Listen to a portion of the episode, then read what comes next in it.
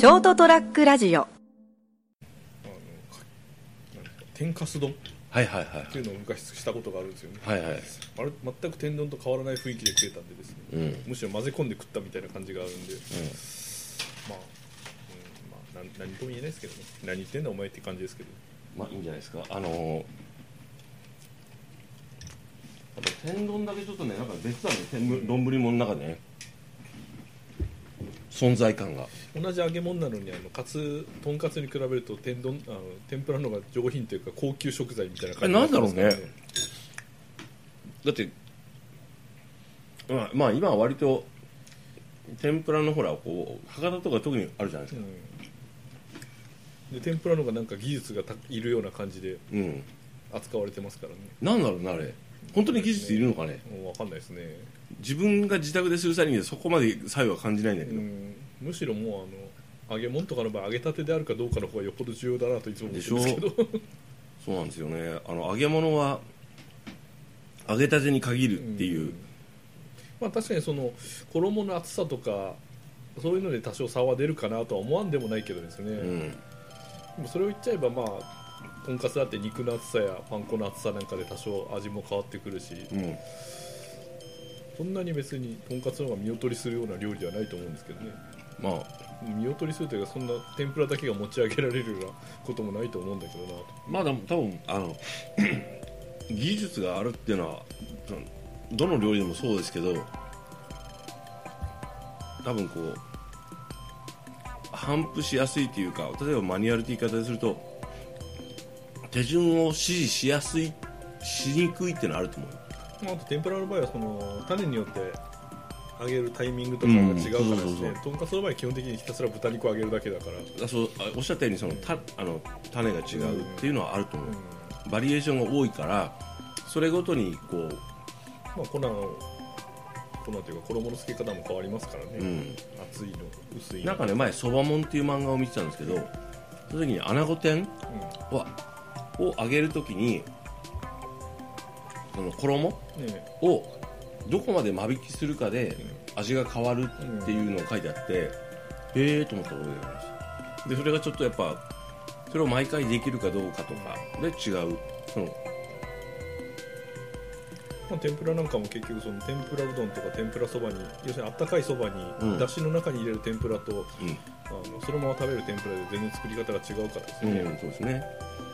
とんかつなんかは別にカツ丼にしようがとんかつでいこうが基本一緒ですからね、はい。方は。まあそういう意味で言えばまあ手順というかまあ方法がいろいろあるから、その分ちょっと違うのかな面倒くさい方方が高いってことじゃないの？うん。でもまあ個人的には天ぷらがあんなにこう高級感を出してこうお座敷天ぷらとかね。なってるのがいまいちよくわからないなと思うんですよね。もっと庶民的な食べ物じゃないのかな本当はと思まあ、本来はね、うん元来はですね揚げる面倒くさいといえばもう 両方変わらんだろうと唐揚げすらも変わらんだろうと思うんだけど。まああの多分手順は例えばその種があって衣をつけて揚げるとするじゃないですか。ね。で油を。で油で揚げるね。だけどえっと種のバラエティーとがまず天ぷら多い。っていうのと そのなんだろ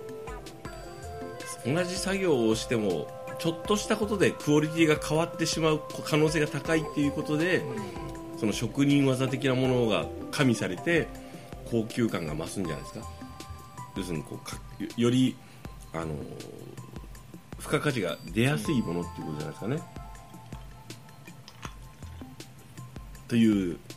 これについてはですねまた後日改めて 検証しようということで今日の話はですねそれにもそれにも関係するんですけどあのどっちにしようかな。なんで学ぶのかっていう話を軽くしようと思うんですけど。決まってるじゃないですか。ん？金になるか楽しいかかどっちかですよ。さすがですね。もうおっしゃると真理だと思う。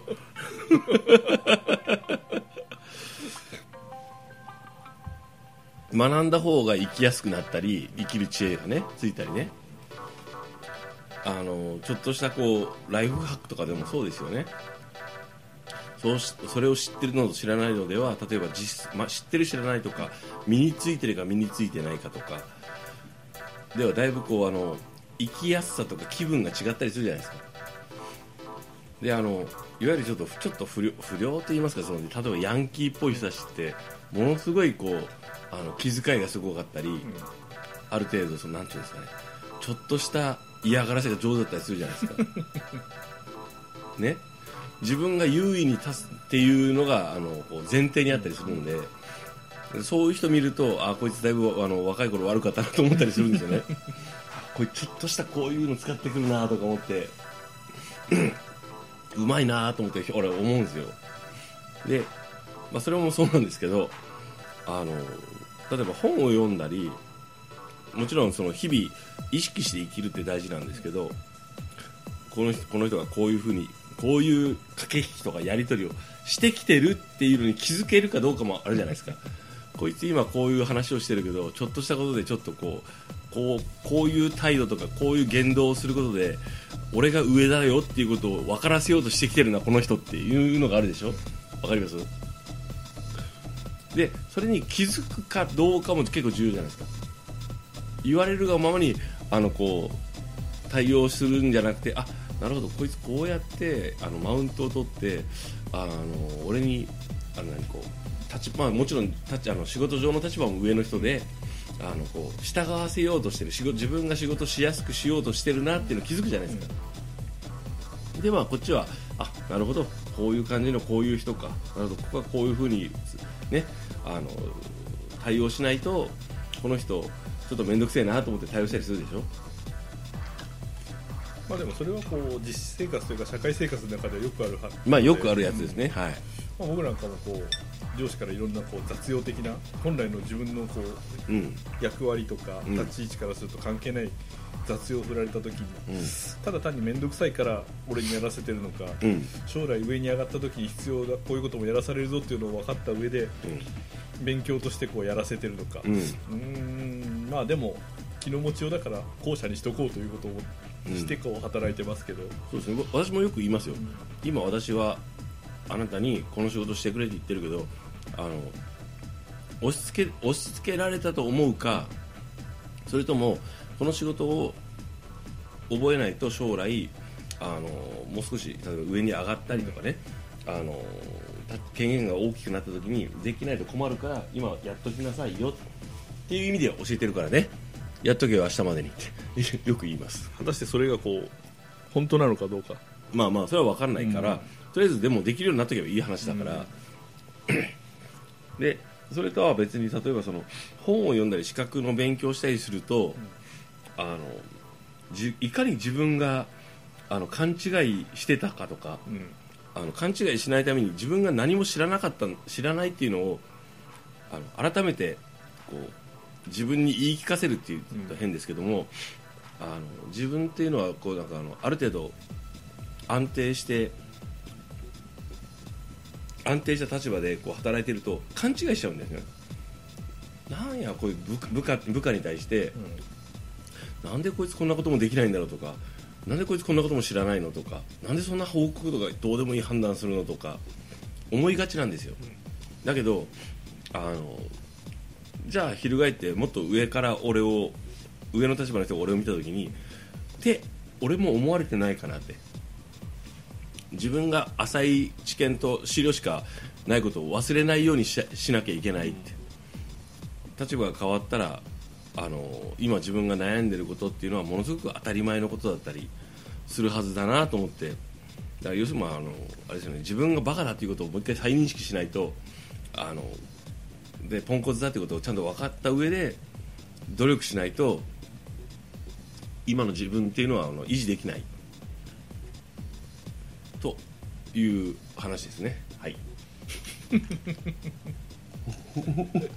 まあでも大体日本の8割ぐらいのサラリーマンはそう思って生きてるんじゃないのかな、うん、と思います、はい、おっしゃる通りです。なんか結構ですね。あの勘違いしちゃうんですよね多分その周りが気を使ってくれたりするから、でも勘違いするなよって自分でよく思うんですよ。ああのお前結構大したことないぞって。ポンコツだよって。でももちろんその自分を下げるわけじゃなくてね、あのこうけあの調子に乗らないために。調子には乗ってもいいんだけどそれはあくまでこう自分が仕事をやる時の肯定感とかね生きていく上でちゃんと頑張ろうって思える程度にはキープしつつでもお前これ知らなかったろって。まあ、いわゆる自信と過信ってやつですね。そうですね。はい。ありがとうございます。そういうわけで今日は、えータイトルねいただきました。自信と過信。ね。これについてお話しさせていただきました。成田屋デリリウムをお届けしたのは私成田と。基本的に卑屈な三池でしたそうだっけ？よく言われるんですけどそうです。おやすみなさい。ST- ラジオ .com ショートトラックラジオ。